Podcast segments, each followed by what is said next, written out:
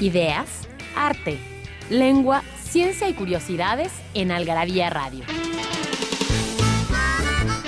O lo que es lo mismo, una hora de palabras, biografías, inventos, historia, literatura, efemérides, música, letras, frases, cine, datos inútiles, entretenimiento y mucho más en esta dosis de algarabía lista para escucharse.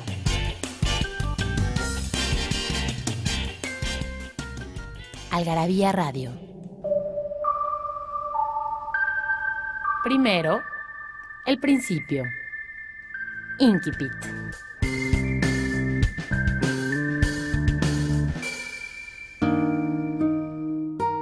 ¿Recuerdas? Es un hecho indudable que precisamente en el momento en que Farabev cruzó el umbral de la puerta, ella, sentada al fondo del pasillo, agitó las tres monedas en el hueco de sus manos entrelazadas y luego las dejó caer sobre la mesa. Farabev, o la crónica de un instante, Salvador Elizondo.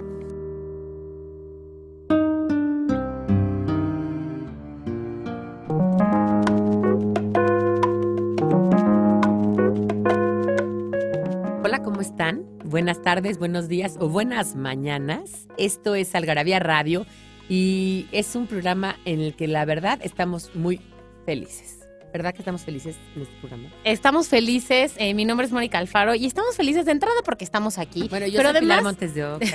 pero además porque el tema de hoy tiene que ver con eso, con explicarnos qué onda con nuestra felicidad, de dónde viene, qué la genera. Y no solo nosotros a nivel personal, los que estamos aquí en la cabina, sino, como ya saben, siempre hablamos de estudios, encuestas, frases. Datos. Y aquí les vamos a platicar qué onda con la felicidad desde el punto de vista de Algarabía. Exactamente. Y además está con nosotros un, un invitado que es Javier Barrera. Javier Barrera, él eh, pues ha estudiado mucho, es un estudioso y un especialista en eh, la búsqueda de tu talento, cómo encontrar tu talento. Que eso finalmente te lleva a la cómo felicidad. descubrir. tu- y yo creo que, como dice Javier, este, esto lleva la- la- a la felicidad. ¿Verdad, Javier? Ay, pues hace 18 años que estoy trabajando mucho en este tema. Y estudiando el tema, ¿no? Y fascinado con el tema. Fascinado, yo te diría que es mi, es mi gran pasión, ¿no? Es una de las, es una de las cosas que me han llenado de felicidad, ¿no? El haber podido profundizar en, en un tema, en un espacio eh, que no solamente creo que me cambió la vida, o al menos me hizo verla de, desde otro ángulo. Eh, he tenido la gran oportunidad de tocar así muchas vidas de jóvenes, de papás, un poco transmitiendo estos temas y, y yo siempre digo que si con una persona que de pronto reflexiona sobre su momento de vida y a lo mejor lo considera como un punto de inflexión y de aquí en adelante pues aspira a encontrar cuáles son sus talentos, cómo nutrirlos, cómo volverlos fortaleza. Eh, en una palabra, y como yo inicio mis pláticas, es ¿y para qué eres bueno? ¿No? Eso es bueno. Es bueno saber para qué eres bueno, para saber si, si haciendo lo que er- lo, lo- haciendo lo que has- haces para ser bueno, eres feliz. De alguna manera. ¿no? Absolutamente. Decía Borges, eh, la felicidad yo la entiendo como quien es inteligente es bueno y es feliz. Un poco se va. Llegando y es Totalmente. un poco socrático el asunto. Aquí hay diferentes vertientes. Hay gente que dice que jamás Claro. se puede alcanzar la felicidad, pero le vamos a dar regalos a la gente que participe a arroba, participa arroba y nos digan de quién es esta frase. La felicidad se alcanza cuando lo que uno piensa, lo que uno dice y lo que uno hace están en armonía. La felicidad se alcanza cuando lo que uno piensa, lo que uno dice y lo que uno hace están en armonía. Vamos a ir un corte y volvemos para que Javier nos platique un poco de qué es el talento, de qué se trata. Porque no hay mejor adicción que la adicción a las palabras. Palabra filia. Artimaña. En general se cree que el vocablo es producto de la unión de ars y maña, y este del latín vulgar manía, habilidad manual. Colominas propone, emperó un origen alternativo. Parece tratarse de una alteración del latín ars mágica, bajo el influjo del castellano maña, como en el francés antiguo artimer, magia. Se pasó primero por truco de magia.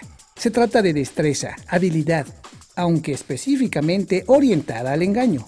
Un ardid, una trampa, un artificio para engañar.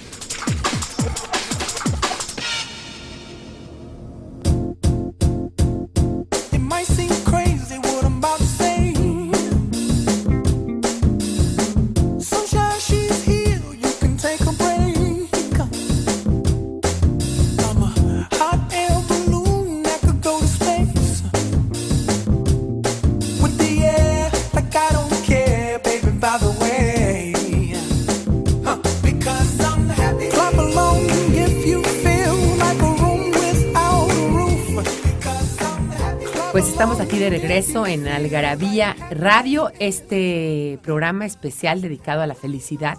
Y tenemos como invitado a Javier Barrera. Tú cuéntanos o tú explícanos, como estudioso de esto, ¿qué es el talento? ¿Cómo, consideras tú el talento? ¿Desde qué punto de vista? Mira, eh, qué bueno. Antes que nada, mil gracias por la invitación otra vez. y, y me encanta darle este enfoque, ¿no? Este enfoque de porque finalmente es, es el camino al que te llevaría si nutres tus talentos, esa pues no sé, hay quien dice fluir, hay quien dice alcanzar la satisfacción, hay quien dice ser feliz, ¿no?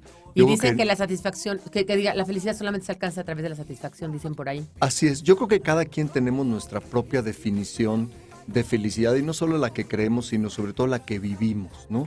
Y yo lo que les digo es en, en el momento en donde se cruza ese gran reto y está alineado con tus talentos, ese momento en donde fluyes, donde sientes que alcanzas yo te diría hasta la plenitud, una satisfacción, lo quieres compartir, quisieras que se repitiera, te encantaría que te reconocieran por ello, eh, lo, lo, repetirías una y otra vez, ¿no? Esos momentos, como todos los que pasamos desde que somos niños, ¿no? Porque los retos son del tamaño que tú los quieras ver, ¿no? El, pero cuando se cruzan esos, ese reto con tus talentos, se vuelve este gran momento, este gran punto de inflexión. Yo hace muchos años empecé a estudiar el tema de los talentos, ¿no? Y, y cómo descubres para qué eres bueno. Eh, cómo estás cableado, cómo naces. Todos nacemos con un conjunto de talentos y también de no talentos, ¿no? No todos podemos ser competentes en todas las actividades. Pero de repente te meten en una escuela, digo, cuando nosotros éramos chicos, Javier, pues todos tenían que jugar fútbol, ¿no? ¿Te acuerdas? Y todos tenemos que aprendernos todo de memoria y todos hacer planas. Entonces, ¿Cómo descubres tus talentos? De hecho, de hecho es la génesis de la dificultad para que uno pueda responder la pregunta ¿para qué soy bueno? Viene en el sistema educativo y también viene en casa, porque pareciera que nacemos como estamos como fascinados en el mundo de las debilidades, ¿no? Y querríamos todos ser buenos para todo. Entonces, en lo que naturalmente no eres bueno, pues vamos a estudiarlo, vamos a practicarlo, vamos a corregir las debilidades como si se pudieran corregir, ¿no?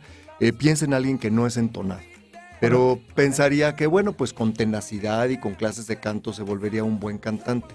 Y la respuesta es no. De ser malo, en el mejor de los casos te vas a volver regular. Mediocre, sí. Promedio. y ahorita que dices, las escuelas, incluso los padres de familia también, creo que se cometen muchos errores pensando que hay que ser parejos y justos. Y parejos y justos quiere decir todos, igual, en la misma escuela. Todos piano, todos tenis, todos, natación. la misma escuela. Todos la misma escuela. Cuando yo creo que no hay nada más injusto que eso, porque lo que para alguno pudiera estar representando un premio, para el otro es literalmente un castigo, ¿no? Estás poniendo a alguien a actuar en contra de lo que le es natural.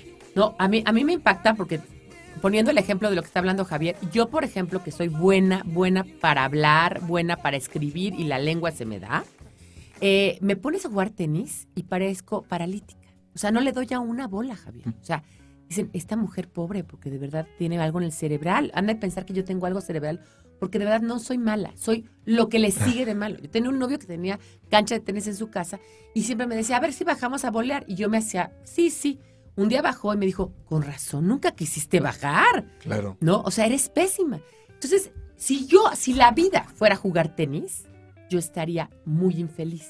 Mi pues vida sería muy infeliz. Diste un gran ejemplo porque pareciera que, vamos a decir que en el sistema educativo muy tradicional o familias muy tradicionales dirían, oye, Pilar ya es buena para escribir, ya es buena para hablar, lo das por bien.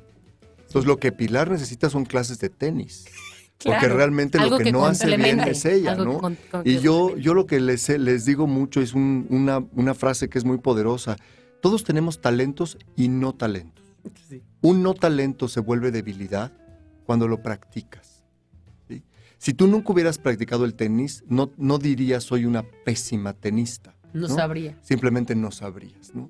Pero el tiempo que le dedicaste mejor a la lengua, al- a escribir, a leer, a tu talento de comunicación, fue claramente más acertado. Porque Claro. hoy tú te puedes decir como una mujer plena, realizada, profesionalmente muy feliz. ¿Por qué? Porque empató ese reto que tuviste, publicar, editar, escribir, eh, con tu talento. Y como bien decías, imagínate que tú tuvieras, si tú hubieras tomado clases de tenis, ciertamente hubieras mejorado, Sí. pero hubieras, hubieras pasado de muy mala a mala. O de, Exacto, o de mala a puede regular. ser, puede ser. Ahora, Sin también embargo- existe la posibilidad de que uno disfrute hacer algo que finalmente hace mal. Por ejemplo, cantar, Perfecto. ¿no? Yo- y en ese caso, pues sería un no talento, pero A bien ver, por explorarlo. Ahí te va, es increíble. Qué bueno que lo mencionas, porque yo, todos tenemos actividades y hacemos actividades que no somos buenos, pero nos gustan. Yo lo que les digo, está perfecto, nada más que sea tu hobby, Sí, claro. no tu profesión. Claro. ¿no? A mí me encanta también cantar, pero bueno, pues cantaré en un karaoke, cantaré en una Claro, fiesta. no trataré de Al que le gusta jugar golf, que juegue golf, está perfecto. Sin embargo, no trates de ser un profesional, que no sea tu profesión, porque va a haber quien sí lo elija como profesión Sí. y que es extraordinario. Entonces, está perfecto. Yo lo único que digo es, entendamos muy bien cómo le llamamos. Y es ¿no? como dice mi hermano Fernando, oye Pilar, ¿te sabes toda la canción? Porque yo, yo me la sé todas las letras. Pues cállatela toda. ¿Te la sabes toda? Cállatela, toda. toda. Sí, porque cantas mal, ¿no? Pero, pero imagínate que quieres hacer carrera de cantante cuando está ahí este de la Mora, Fernando de la Mora, tratando, este, cantando, ¿no? No, tienes Entonces, nada que hacer, ¿no? Ahora, el hecho de que tú seas entonado, tampoco eso quiere decir que serías un buen cantante. Ese talento hay que nutrirlo. Entonces, aquí todo el reto es cómo descubres cuáles son tus talentos, cuáles son tus potenciales fortalezas. Ay, ¿podemos hablar de eso regresando del Claro que sí. Oye, y, y- y también que digas qué onda con, con la educación vocacional en México, porque creo que es cero, ¿no? También, Por o sea. También. ¿cómo escogimos la carrera? Pues realmente De la nada. no de la cómo. nada y por eso la deserción es tan alta. Exacto. Bueno, Vamos a ir a un corte, pero no se olviden de participar mandando un correo a participa@algarabía.com y lo único que tienen que hacer es decirnos de quién es la frase la felicidad se alcanza cuando lo que uno piensa, lo que uno dice y lo que uno hace están en armonía. Eh, bueno, ya regresamos. ¿No sabes dónde ¿No es acierto Algarabia Adicción? Algarabia ¿Sabes dónde es acierto Algarabia Adicción? En Algarabía Shop conviven todas nuestras publicaciones, objetos y mini almanaques. De los creadores de Algarabía y El Chingonario, Algarabía Shop. Palabras para llevar. www.algarabíashop.com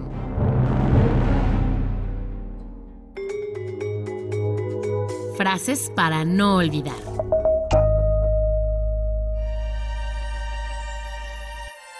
Porque el amor cuando no muere mata.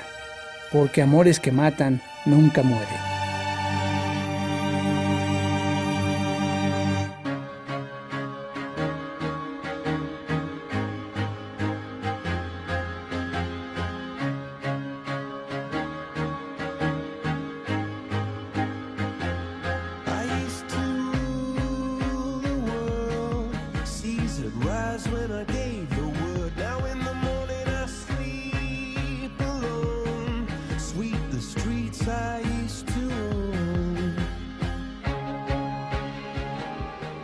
Estamos de regreso y está Javier nos iba a decir cómo descubrir ese talento y cómo la educación vocacional en México, pues de alguna manera, pues es nula. Yo, yo sé que, que en algunos otros países pues hay más pruebas y esas cosas, ¿no? Pero en México era o eras contador, o eras abogado, o eras ingeniero, o eras médico. Así es, y, y peor aún, ¿no? Eras lo que fue tu papá o tu abuelo, ¿no? sí, Entonces, sí, familias sí, de médicos, y no hay duda que hay una cierta herencia, ¿no? Hay una cierta genética que pasa y de un gusto generación compartido, y un, un, gusto compartido. Sin embargo, hay muchos casos, innumerables casos, de quien elige la misma profesión que eligió su papá.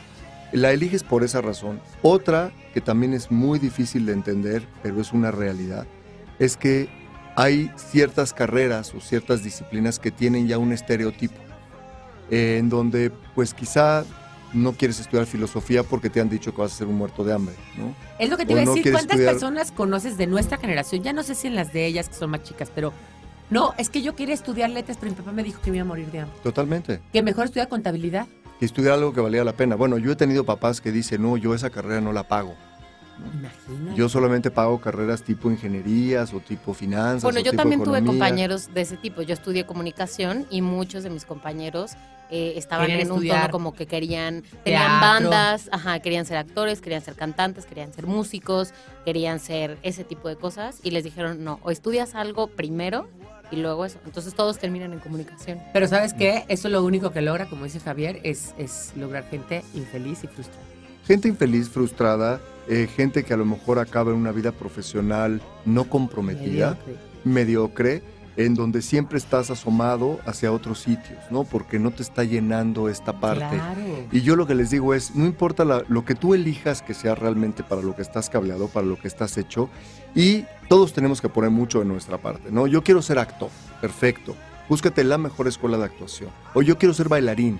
Si en este país no hay oportunidades, búscate una oportunidad fuera, donde tu hay semilla becas, hay todo. la, la- la- la plantes en donde haya más posibilidades de que florezca. Entonces hay una responsabilidad de todos en hacer, uno, identificar para qué soy bueno, porque tristemente la mayoría sabríamos contestar más fácilmente la, la- la pregunta en qué no eres bueno.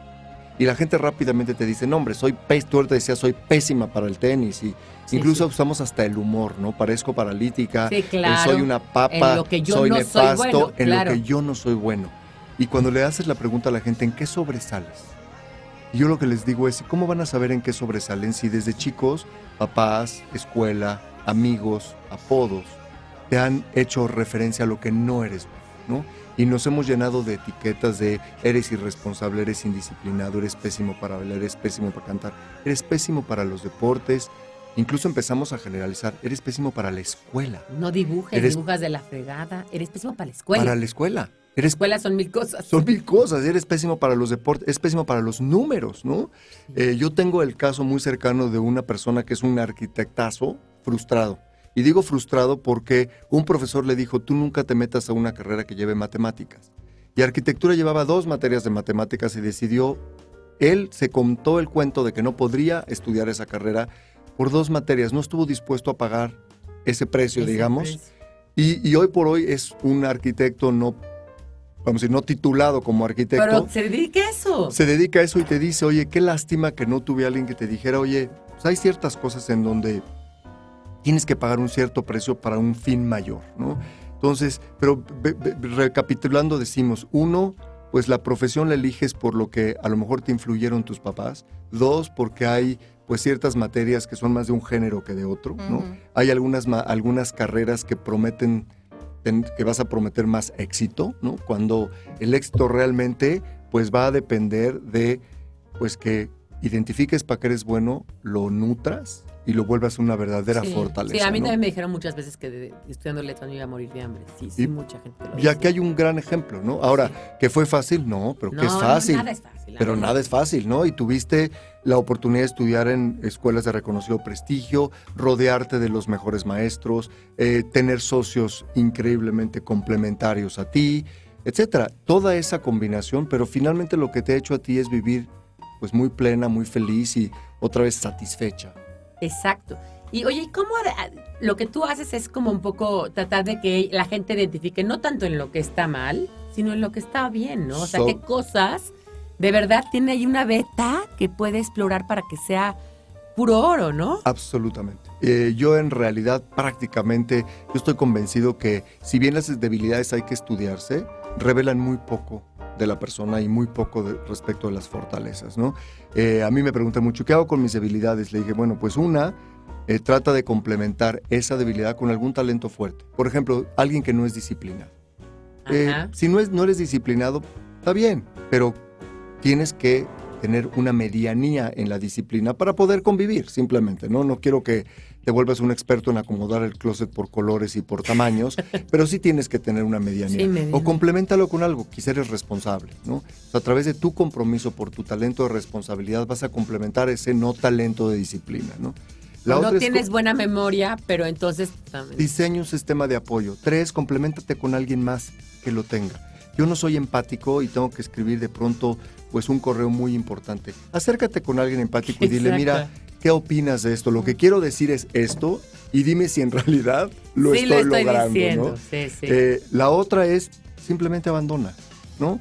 A ver, Pilar, no tomes clases de tenis. Puedes vivir o no puedes vivir sin jugar claro, tenis, ¿no? salte del club Entonces, alemán, claro, salte, Antonio. salte, de, salte de eso y elige una actividad en donde pues te va a llenar de satisfacción y además donde vas a poder sobresalir. Me acuerdo que un profesor de filosofía, eh, lo, lo hacía bastante mala onda él, pero cuando una chava hacía opiniones nada que ver de Foucault, así de que nos decía, oiga, ¿y usted nunca ha pensado en dedicarse, no sé, al béisbol? Así, así como diciéndole, pues, tener otra opción, ¿no? Igual aquí la filosofía no es lo suyo. Absolutamente. Mira, yo veo, ah, es, es interesantísimo observar a los niños.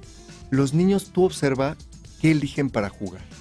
Si tú les pusieras tres o cuatro opciones, naturalmente van a elegir aquello donde van a aprender rápido, donde el tiempo se les va, se les va a ir, van a repetir esa actividad una y otra vez y va a haber otras que simplemente no, va- no van a voltear a ver. Hay niños que no saldrían con un balón a jugar fútbol, Jamás. hay quien no agarraría un rompecabezas, hay quien no armaría un Lego y los niños tienden a hacer, a repetir y a repetir y a repetir. ¿Por qué? Porque es lo que les produce satisfacción.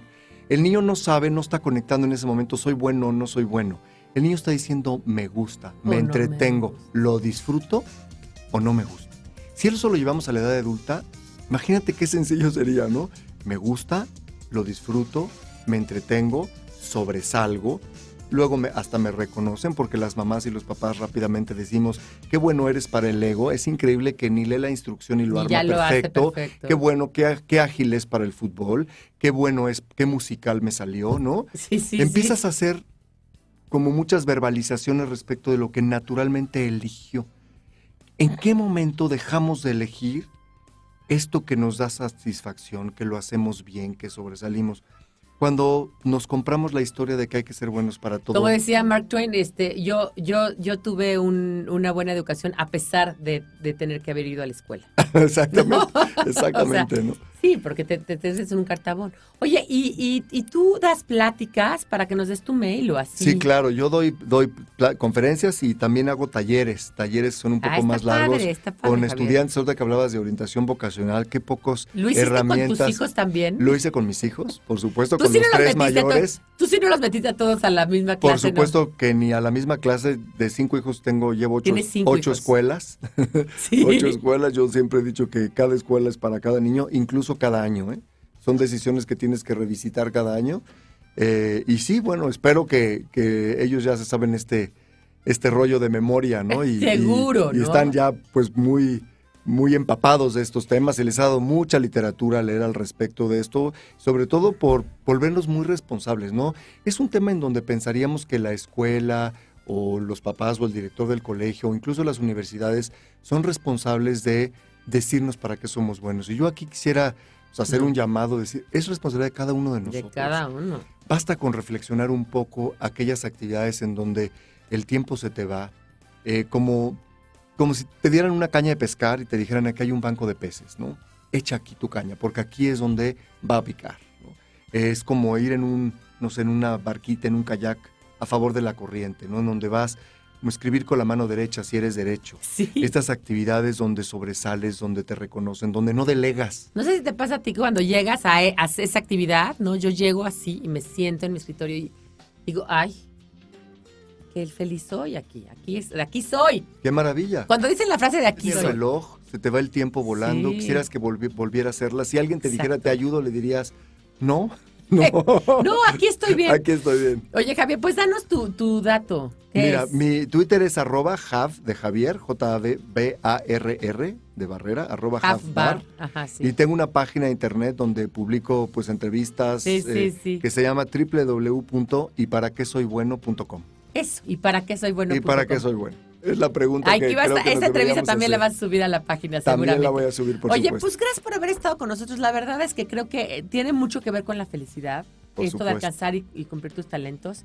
Y este y seguramente te vamos a invitar seguido y- Encantado. y, y escribir más. y eh, Él es, Javier es, ha seguido Algarabía de cerca. Uf, Él me- sí, me diría, no, no sé si fundador, no sé si lector pero fundador, casi. pero te podría decir, y, y bueno, y yo con mucho orgullo, y se lo digo mucho a Pilar, mi papá que tuvo una enfermedad larga, Ay, sí, lo único que tenía al final en el buró era su algarabía. Era Cada su semana me decía, mi hijo, me traes mi algarabía. Es lo máximo. O sea- sí, esa, esa es una historia que tengo que publicar porque es maravillosa. De verdad, no sabes, eh, lo y obviamente caminar. hay frases de su familia que han estado en Algarabía. Obviamente la de pelucilla de. ¿Cómo era? ¿Te acuerdas? En tu silla de Jalapa. En tu silla de Jalapa. y varias cosas que han salido ahí de tu mamá, Ay, de la no. tía y de la prima. Claro, claro. Ay, mil gracias, Pilar. Gracias No, por la invitación. pero Es un- estamos siempre, siempre estaremos aquí, este, y ahí oyes el podcast Por y lo supuesto. subes a tu página. Por supuesto, mil gracias.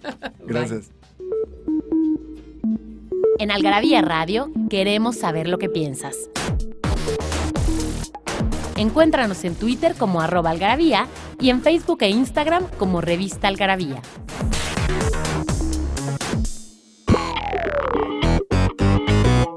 Nos hicimos de palabras y se las pusimos a todo lo que pudimos. Libros, tazas, playeras, tarros, libretas, termos, mandiles, vasos, plumas, portavasos, etiquetas, portatabacos y mucho más.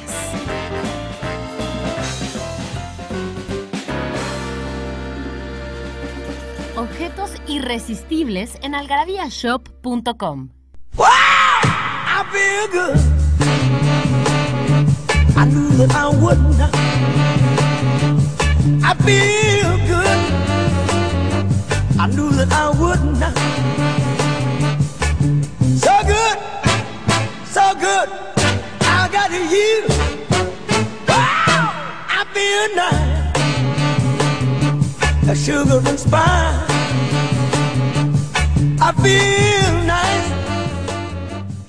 Pues creo que sí tiene mucho que ver lo que estamos platicando sobre la felicidad, sobre la satisfacción y sobre muchas cosas, ¿no, Mónica? Como decía ahorita Javier nos dijo fuera del aire, no todos estamos eh, preparados para salir al mundo al mismo tiempo, ¿no? Y a veces estás muy contenido en tu casa, a veces tienes que trabajar en cosas porque la vida te puso en esa circunstancia. No, mi mamá pues de pronto la puso, se murió cuando mi abuelo tenía, eh, cuando ella tenía 16 años se murió mi abuelo. Pues te tienes que salir a la vida, ¿no? Ellas se ujú. estudiaban para secretaria en esas épocas y bueno, tenían que salir. Y, y hay veces que no tienes opción, ¿no? Y hay cosas que no te gustan y hay cosas que tienes que hacer, ¿no? Sí, pero bueno, eso no significa que tendrías que hacerlo para siempre. ¿no? Exacto, Podrías exacto. Y que, y que siempre tienes manera. alternativas, exactamente. Pero esto nos lleva a un artículo que publicamos de Michael Shermer. Michael Shermer es uno de nuestros grandes, grandes colaboradores, eh, porque él escribe en la revista Mind, pero además es un, es un cuate que ha sabido estudiar mucho la mente humana y, y es escéptico, ante todo escéptico. Estas personas que no creen en ninguna relación, en ninguna, en un, ningún eh, dios, en ninguna religión, ¿no? Y, y decía aquí eh, Michael Shermer, si usted pudiera elegir entre ganar 50 mil dólares al año, cuando los demás ganan 25 mil, O sea, el doble. O recibir 100 mil anuales, considerando que los otros ganan 250 mil, y cuando en ambos casos los precios de los bienes y servicios son los mismos, ¿qué preferiría? O sea, ganar 50 mil cuando todos los demás ganan 25 mil, o ganar 100 mil cuando todos los demás ganan 250 mil. Pues un ratito y un ratito. una No, temporada y no. una temporada. Tienes que escoger. Este. Pues no sé, de entrada, por supuesto que uno pensaría que 50 mil mientras los demás están ganando Claro. 25 mil, honestamente, Claro, ¿no? claro, pues Porque además aquí- la otra proporción es menos de la mitad, ni siquiera es la mitad, es menos, de la Menos mitad. de la mitad, exacto. Dice, de manera sorprendente, diversos estudios revelan que la mayoría de las personas prefieren la primera alternativa. Como alguna vez, como tú y como yo, como alguna vez dicho, dijo H.L. Mencken, un hombre rico es aquel que gana al año 100 dólares más que su cuñado.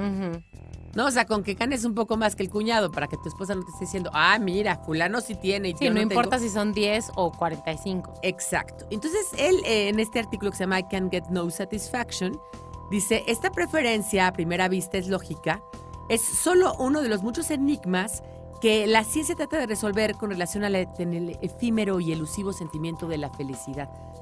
Eh, ¿Qué es la felicidad para ti, Mónica? A ver, por ejemplo, si yo te pregunto a ti qué es la felicidad, ¿qué podrías decir? Bueno, Ya hablando de lo que decía Para Javier un mí es un, es un sentimiento, es un estado de ánimo pasajero. eh, Eso es interesante, ¿eh? pasajero, y pasajero no quiere decir cinco minutos, quiere decir una temporada, ¿no? Un día, o unas semanas, o un par de meses, eh, que tiene que ver con la realización, eh, no, tal vez no total, porque no, no plena, porque nadie nunca, ¿no? Pero sí en general, con que la mayor parte de los aspectos de tu vida ¿Cuándo de te has sentido feliz? ¿Cuándo te sientes feliz? ¿Cuándo te sentido- por ejemplo, cuando te recibiste, ¿te sentiste feliz? ¿Cuándo? Cuando me recibí me sentí feliz. Claro. Sí. Sí, ¿no? Ah, Sí, sí, sí. Ahora lo pienso en retrospectiva y digo, bueno, tal vez hubiera hecho algunas cosas diferentes, pero en ese momento, cuando me recibí, me sentí feliz. Yo creo que cada vez que salga, sale una algarabía y la veo impresa, yo me siento feliz. O sea, Cada me da mes. felicidad. Sí, me da Sí. felicidad. También me da felicidad otras cosas, ¿no? Pero eh, aquí nos pone una. Dice él que ha habido muchísimos estudios, muchísimos estudios sobre la felicidad, cada vez más. Eh, porque, fíjense esta paradoja. Richard Layard, que es economista eh, de la London School of Economics, en su libro Happiness, eh, demuestra que los estadounidenses no son más felices a pesar de que su ingreso a partir de 1950 se ha duplicado. O sea, los gringos cada vez son más ricos. Y de que tienen más comida, ropa, autos, casas más grandes, más calefacción central, una semana laboral más corta. Sí, más que sí mismos, o sea, como, como grupo. Como grupo, todo Estados Unidos. Eh, mejores trabajos, mejor pagados, con menos cantidad de o sea, carga Tiempo. de trabajo y sobre todo mayores índices de salud. Pero una vez que se ha alcanzado el ingreso anual promedio que sobrepasa los 20 mil dólares, que serían más o menos lo que nosotros serían 300 mil pesos al año. ¿no? Este, más o menos, ¿no? 20 mil dólares son 300 mil pesos al año, sí, más o menos, porque o estamos en 15. Eh, el ganar más que eso no conduce nunca a la felicidad. Es decir, nunca hay una, una, por más dinero que tengas. O sea, digamos que un poco lo que hace referencia es que una vez que tienes este nivel, digamos, este, Un nivel este ingreso económico que, que te puede- deja te permite- satisfacer ciertas necesidades y las, que, las, de la, pila- las de la pirámide de, de Maslow, ¿no? Exacto, y o sea, no- exacto, y necesidades no quiere decir solamente comer y, y tener salud, sino No, también entretenimiento y todo este asunto. Una vez que llegas ahí, de ahí para arriba, más dinero no es proporcional a más felicidad. Exactamente. No es proporcional. Y de hecho, la gente más feliz no es la más guapa, no es la más flaca, aquí en los estudios que se han hecho, y no es la más rica. In- Indudablemente no. Eh, ¿qué, qué tiene que ver? ¿Tienen que ver los genes? Sí, los genes sí tienen que ver. ¿Ah, sí? Si eres hijo de padres felices, generalmente tú eres feliz. Tienes una predisposición a ser feliz o infeliz que tiene que ver con tu química, con tu química cerebral. Entonces, tu mamá y además la veías preocupada imagino- todo el tiempo, pues igual tú te preocupas Me todo el imagino que tiene también que ver con una, con una actitud aprendida, ¿no? Vista, Además, independientemente de los genes. Es que ya saben que no saben si es la epigenética o la genética, que es si lo heredas si realmente biológicamente o lo heredas epigenéticamente Como- ah. por comportamiento. Ok, ¿no? por La felicidad, dice él, depende en mayor medida de la satisfacción que del placer mismo. Y Gregory Burns, que es un psiquiatra de la Universidad de Emory, en el libro Satisfaction, dice que la búsqueda del placer nos coloca en una vorágine interminable de hedonismo que paradójicamente nos conduce solamente al sufrimiento. Es decir, si yo nada más veo pornografía y quiero siempre tener orgasmos, luego voy a estar en un, en una, en un estado de, de, ¿no? O sea, totalmente eh, desgastado, seco. ¿no? Porque no voy a tener ni una satisfacción. Eh, eh, por ejemplo, el asunto de comer mucho, ¿no? Es que yo, me, me- me hace muy feliz comer enchiladas. Pero si ya eres obeso y sigues comiendo enchiladas, ya te causa un sufrimiento las enchiladas, ¿no? Lo que dice él, dice, aunque la satisfacción es una emoción que está íntimamente ligada con la necesidad que tenemos los humanos de darle sentido a nuestra actividad y a nuestra vida misma, un poco lo que decía Javier, ¿no? A nuestro talento. Aunque las cosas casuales o fortuitas nos pueden brindar placer, ganarse la lotería, nacer, por ejemplo, con un temperamento relajado o tener la suerte de no ser pobre, la satisfacción solo puede obtenerse mediante la decisión consciente de lograr algo. ¿no? Esto hace toda la diferencia cuando hablamos de felicidad, porque lo único que puedes responsabilizarte es de tus propias acciones y de lo único de lo que tú también te puedes vanagloriar. Sí, y de hecho, o sea, justamente a lo mejor en la propia, en el propio uso de la palabra tendría este, esta carga, ¿no? Uno no siente satisfacción de que de suerte se encontró 50 pesos en el piso. O sea, a uno le da gusto, pero uno no se puede sentir satisfecho de algo que no que no era, provocó. era tu suerte, ¿no? Ujú. Es tu día de suerte. Daniel Gilbert, que es otro psicólogo de Harvard, nos dice eh, en su libro Stumbling on Happiness que el ser humano es el único animal sobre la Tierra que piensa en el futuro. Eso sabemos perfectamente. Eh, de hecho, los, eh, los mayores estudios que se han hecho de psicología dicen que cuando el hombre empezó a inventar el lenguaje, que las lenguas que tienen futuro no son las lenguas que más se preocupan por la muerte y por el cuando hay un futuro muy claro. Y también lo publicamos en la algarabía que los países más ahorradores son aquellos que tienen un futuro eh, no marcado es decir donde el futuro se ve muy presente. Cuando el futuro se ve más lejano pues entonces eh, ahorran menos y el temor a la muerte es también una cosa solamente a la especie humana, ¿no? Pues un perro no sabe que va a morir. ¿no? Un ser humano sí sabe que va a morir, decía Freud eso. O sea, vivimos en la falta y vivimos conscientes de que nos vamos a morir, por lo tanto no podemos ser felices. Sí. O sea, Freud, Freud sí declaraba que la infelicidad era un must, ¿no? Del ser humano. Y, Y lo- sí, porque además también tiene sentido. ¿Cómo vas a conocer la felicidad si no conoces la no felicidad? No voy a llamarle infelicidad, pero la no la felicidad. no felicidad o la carencia o la angustia o la depresión o la necesidad, etc. Gran parte de nuestra felicidad, nos sigue diciendo Hilbert, depende de proyectar qué es lo que nos hará felices y no saber qué nos está haciendo felices. Un poco como, como ay, a ver, algún día cuando yo me case voy a ser feliz, cuando tenga hijos voy a ser feliz. Sí, finalmente siempre hay una cosa más adelante, que es adelante. lo que te va a hacer feliz. Exacto. Hilbert ha demostrado que no somos buenos para hacer esta predicción. Por ejemplo, casi todos pensamos que en la variedad está el gusto, pero en un experimento reciente se vio que no es necesariamente así. Se formaron dos grupos de personas. A la primera se le dio un bocadillo distinto cada día. Hace cuenta, un día foie gras, al de otro día este, camarones, al otro día, ¿no? Al otro día taquito al pastor, o sea, todo lo que quieras. Y en- al otro se le dio el mismo, el mismo bocadillo, pan con jamón todos los días. Una vez que pasaron varias semanas, los individuos pertenecientes al grupo de pan con lo mismo mostraron estar más satisfechos que el grupo de la variedad. Porque las cosas parecen maravillosas la primera vez que ocurren, pero la repetición disminuye su magnificación. Entonces, si tú todos los días te echas un whisky, pues no vas a disfrutar el whisky lo mismo que cuando no, que cuando tengas un whisky en la mano. Por eso, digamos, ah, existe esta idea de dejar ciertas cosas para ocasiones especiales. Exacto, la champaña, por ejemplo, ¿no? Porque entonces la champaña es una fiesta en sí misma, pero si tomáramos diario champaña, perdería todo ese gusto. O, o tú piensas que siempre estuvieras de vacaciones. O sea, si no trabajaras.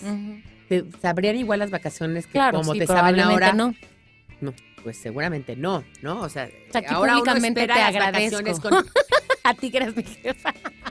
No, me agradeces que te, que, que- que te dé tanto trabajo, Claro. pero además también que te dé vacaciones, ¿no? Cuando te las doy, porque Para creo que las disfrutas, las disfrutas maravillosamente, Sí. ¿no? Yo creo. O sea, ya el día que sales de vacaciones te, te saltas sobre un pie, ¿no? Dice, el habituarnos a las cosas buenas, aun cuando sean muchas y muy variadas, es lo que los economistas llaman utilidad marginal decreciente. Es decir, ya, ya es decreciente, ya no, ya, ya es una utilidad que ni te sirve. Y lo que las parejas casadas llaman vida. Ay, qué triste. Es que dice, dice Sabina eso, ¿no? Yo no quiero comerme una manzana dos veces por semana sin ganas de comer. Sí, sí. Ay, Vamos bueno. a un corte y volvemos.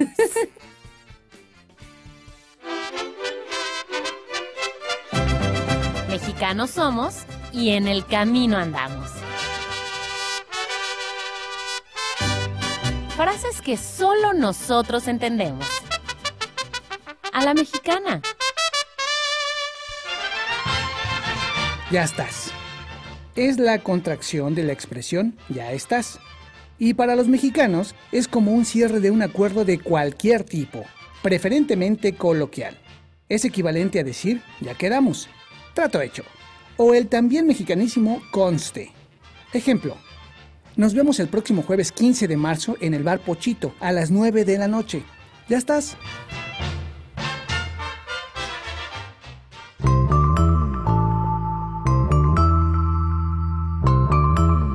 Libros que hablan de lo que todos hablan,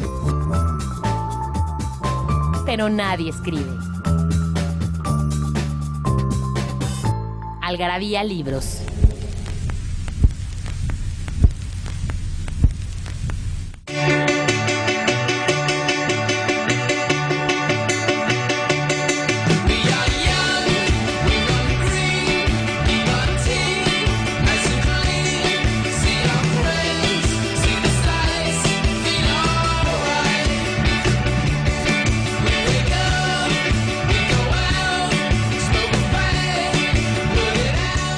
Ya estamos aquí de regreso para seguir hablando de la felicidad, pero antes, para que ustedes estén felices, les recordamos cómo se pueden ganar paquetes de algarabías de colección a los 30 primeros que nos escriban a participa.algarabía.com diciéndonos de quién es la frase la felicidad se alcanza cuando lo que uno piensa, lo que uno dice y lo que uno hace están en armonía. Recuerden que pueden participar si están en el DF, en San Luis Potosí, en Querétaro, en Puebla, y que en Puebla ya tenemos dos tiendas, en Cholula y en el centro de Puebla. ¿Por qué solo pueden participar si están ahí? Porque van a tener que ir a recoger sus premios a cualquiera de las sucursales de Algarabía Shop. O bueno, si piensan darse una vuelta por alguna de estas ciudades, por supuesto que también pueden participar y les guardamos eh, sus regalos para que estén Claro. felices. Claro, para que sean felices, Sí. exactamente. Pero bueno, hablando de esto de que yo no quiero comerme una manzana dos veces por semana sin ganas de comer, que es el matrimonio, y es que lo de las parejas casadas, dice Gilbert, consideran vida. Este, me acuerdo de ese chiste que dice que por qué los casados engordan. Que porque los solteros llegan a su casa, abren el refri, dicen siempre lo mismo y se van a la cama. Los casados llegan a la casa, van a la cama, ven y dicen siempre lo mismo y se van a la cama. Ay, qué triste. Es triste, pero es real. Es muy real. Dice, si usted piensa que tener muchos y diferentes compañeros sexuales añade chispa a la vida, se equivoca. De acuerdo con un estudio de The Social Organization of Sexuality, las personas casadas tienen más sexo que las solteras y más orgasmos. Uh, eso Yo está no- muy mal. Yo no lo dudo ni un segundo. Es lo que dicen las solteras amigas mías. Que sí, que, que ellas se quejan del lack of sex. Sí, sí, yo, yo creo que el estudio, bueno, además que es un estudio. Es un estudio, no, bueno, aparte, Es ya sabes que estudio. los gringos se la pintan haciendo estudios de ese tipo. Por todo esto, eh, es importante el trabajo de una historiadora que se llama Jennifer Michael Hecht, que eh, de alguna manera se resume en su libro The Happiness Myth, que es el mito de la felicidad. Su profunda y reflexiva perspectiva histórica demuestra hasta qué grado depende nuestra felicidad de nuestro sentido de felicidad del tiempo en que nos tocó vivir y de la cultura en la que estamos inversos. O sea, de la felicidad Por ejemplo, grupal. ahora igual la felicidad es no tanto grupal, sino de la época. O sea, de la idiosincrasia de la época, de la cultura de la Ok, época. ok. Porque ahora, si no tienes un iPhone 6, no eres feliz. ¿No? Antes la gente no tenía ni teléfono en su casa, ¿no? Por poner un ejemplo. Afirma que las nociones básicas modernas sobre cómo ser feliz no tienen sentido. Bueno, lo que dice ella es que eh, en los estudios que han- se han hecho históricamente, se ve que hay personas que llevan muchísimos años sin tener sexo eh, en la época de los años 40 o 50 y no se quejaban, ¿no? Las señoras que pasaban, pues eran solteronas, total, no les importaba el sexo. Hoy en día una persona que tiene más de seis meses de no tener sexo se queja muchísimo. Está sufriendo todo el tiempo. ¿Por qué? Porque, bueno, toda la cultura, los anuncios, la vida tiene que ser en relación al sexo. O sea, el sexo está overrated. Yo no creo que esté overrated, pero bueno, es lo que ella dice. ¿no? El estudio de la el universidad. Estudio, el estudio, ¿no? Y después por ahí también hay eh, otra perspectiva histórica que dice ella, que es tanto lo que tú puedes lograr por ti mismo y lo que tú son tus logros son lo que te va a dar más felicidad a largo plazo, ¿no? Que las cosas que no, que digamos que te están regaladas. Y ponen un estudio tiene que ver te regalan eso. un coche, le regalan un coche a una persona y otro estu- un coche mucho más caro, mucho más, o sea, digamos, estamos hablando de una Land Rover, una Range Rover. Y la otra persona se compra un, un cochecito, un Atitos, ¿no? Con su Un propia coche lana. pequeño. ¿Quién crees que disfruta más el coche? Pues y lo- sí, el que lo el compró. que lo compró el que ahorrando. lo compró, aunque sea un más mucho que el otro que sea, exacto. Y aunque, el- aunque el otro cueste muchísimo más. ¿no? Claro. El hecho de que el te haya costado más alcanzarlo. ventajas. Exactamente. El, el hecho que te haya costado alca- alcanzarlo, entonces, bueno. La felicidad es muy relativa y esto nos lleva a, no sé si todavía tenemos tiempo en este bloque, pero creo que sí, a hablar de los países más felices. Sí, bueno, les vamos a compartir de todas maneras en arroba algarabía eh, el top 10 de países más felices. Eh, también lo pueden buscar en nuestra página de internet. Y bueno, este top 10 de países más felices lo publicamos eh, en el 2013, me parece, en el 2014. Bueno, el tema es que estos estudios no los hicimos nosotros, por supuesto. Esta encuesta no la hicimos nosotros. ¿Hay Es- algunas que hacemos nosotros? Sí, claro, pero bueno, Sí. esta no, porque además es de los países más felices. Nosotros comúnmente los encuestamos a ustedes, Exactamente. nuestros lectores. Entonces, en este caso, les contamos de eh, The New Economics Foundation. Bueno, pues es una fundación, obviamente, es una institución británica, que en 2006 lo que hizo fue diseñar un índice de felicidad. Esto funciona para medir los grados de bienestar y de sustentabilidad en el mundo. O sea, la gente no solo busca bienes económicos para ser feliz, sino, por ejemplo, estar sana y otro tipo de cosas, ¿no? Entonces, este índice se calcula multiplicando la experiencia de bienestar con datos de otras encuestas por la esperanza de vida y al final se divide entre la huella ecológica. Todo esto se hace a través Claro, de... porque los gringos tienen una gran huella ecológica. Claro. Entonces sí. los pobres nunca salen bien en estas, en estas, este encuestas porque, bueno, en esos estudios, porque pues al final de cuentas siempre gastan tanto para ser felices que no.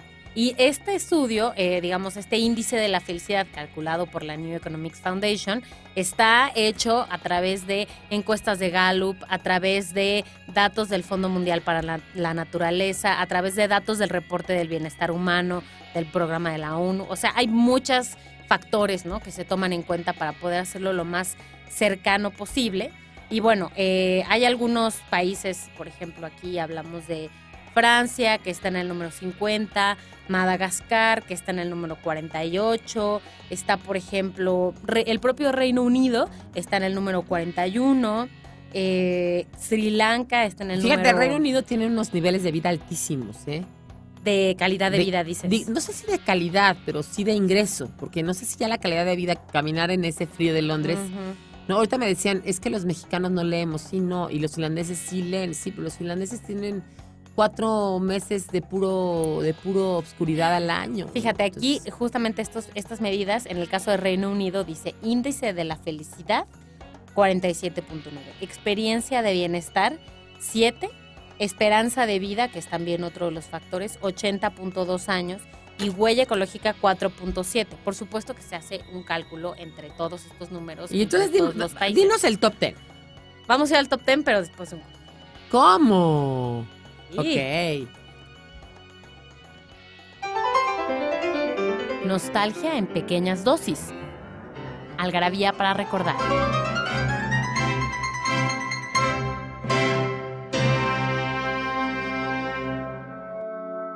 El 8 de agosto de 1955, Fidel Castro organiza el movimiento 26 de julio, una organización política y militar cubana que tenía como objetivo derrocar al dictador Fulgencio Batista.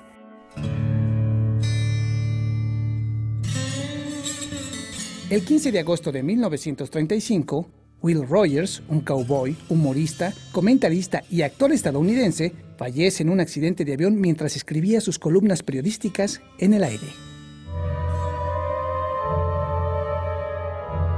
El 6 de agosto de 1999 se estrena la película El sexto sentido del director, con la que M. Night Shyamalan conseguiría seis nominaciones al Oscar.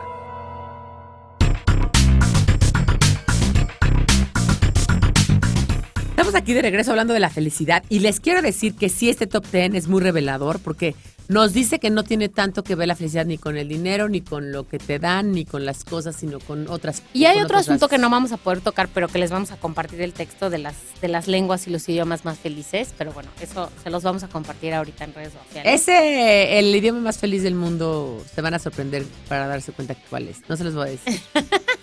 es Bueno. importante. Y yo creo que es el merece un, un programa aparte, hablar de las lenguas y hablemos, hablemos de lenguas y hablemos de la lengua más feliz del mundo. Les voy a decir entonces el índice de felicidad mundial, los 10 primeros lugares. En el lugar 10 está Irlanda.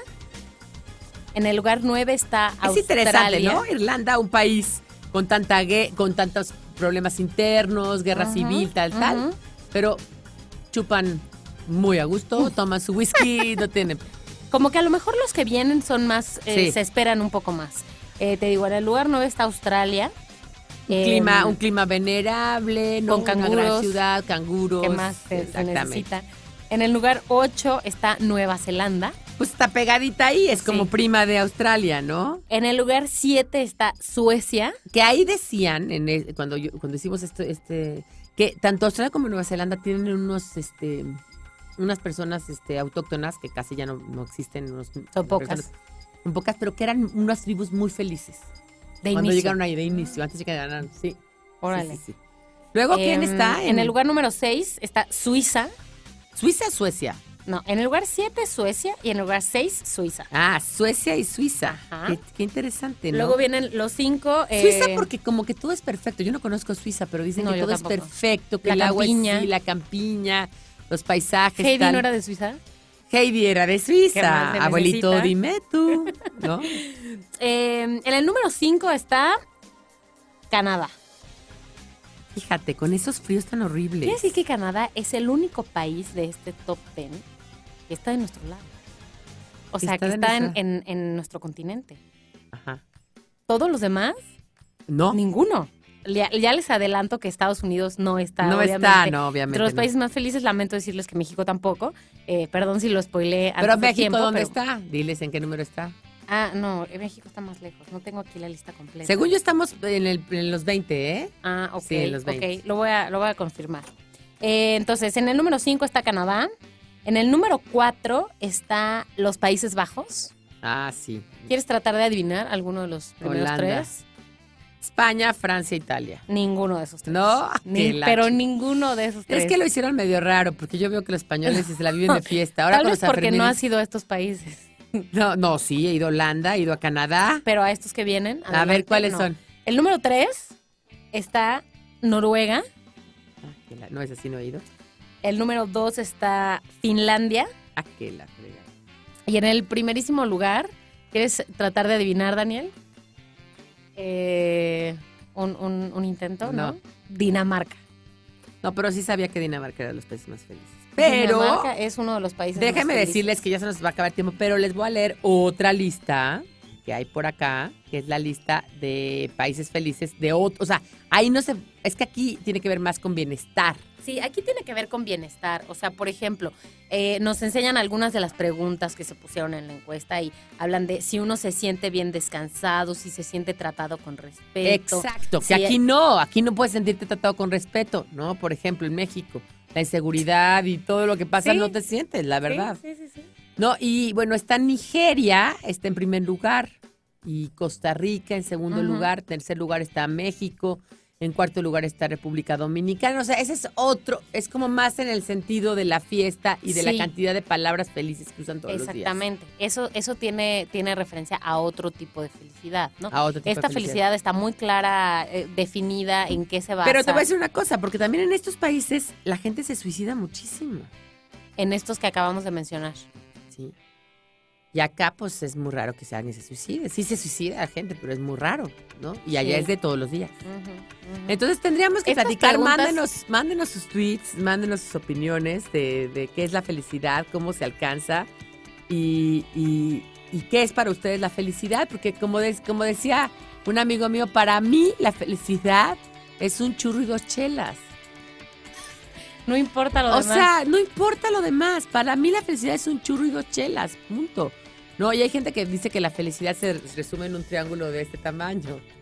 Que no, no, no me están viendo, Pero pero, es chiquito. ya entendieron. sí. Pero es chiquito. Exacto, es chiquito. Entonces, pues cada quien tiene una manera diferente, pero sí es cierto que la satisfacción, eso es una, una- una cosa real. Sí. Y para resumir un poco lo de los talentos, la satisfacción, y si sabes que para lo que eres bueno, y eres bueno en lo que eres bueno, y te va bien en lo que eres bueno, entonces eso sí te va a llevar, te va a llevar a tener, pues por lo menos más tranquilidad y más paz. No, yo digo que la paz se parece a la felicidad. Sí, Entonces, yo ay, qué también. paz. Ya se acabó el programa, ya se acabó, pero estamos aquí felices. eh, nos vamos a oír la próxima semana. Y bueno, irnos mañana, pasado mañana, En los al- programas al, ratito. Hay 43 ya arriba. Bajen su, su. Ahí está en su aplicación de podcast. O si no, óiganos online y, en nuestra algarabía, www.algarabía.com slash radio. Ahí estamos, siempre con ustedes. Un beso a todos. Gracias, Daniel. Gracias, Mónica.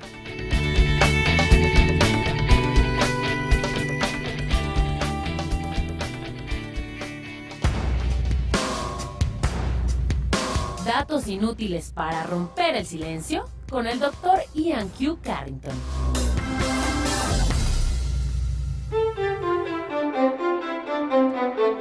En el siglo XIII, en gran parte de los estados de Europa, los niños eran bautizados con cerveza.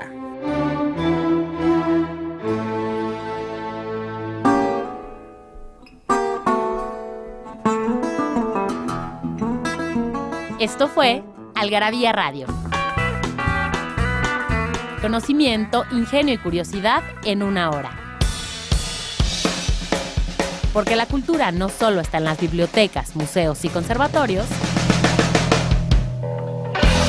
Algarabía Radio.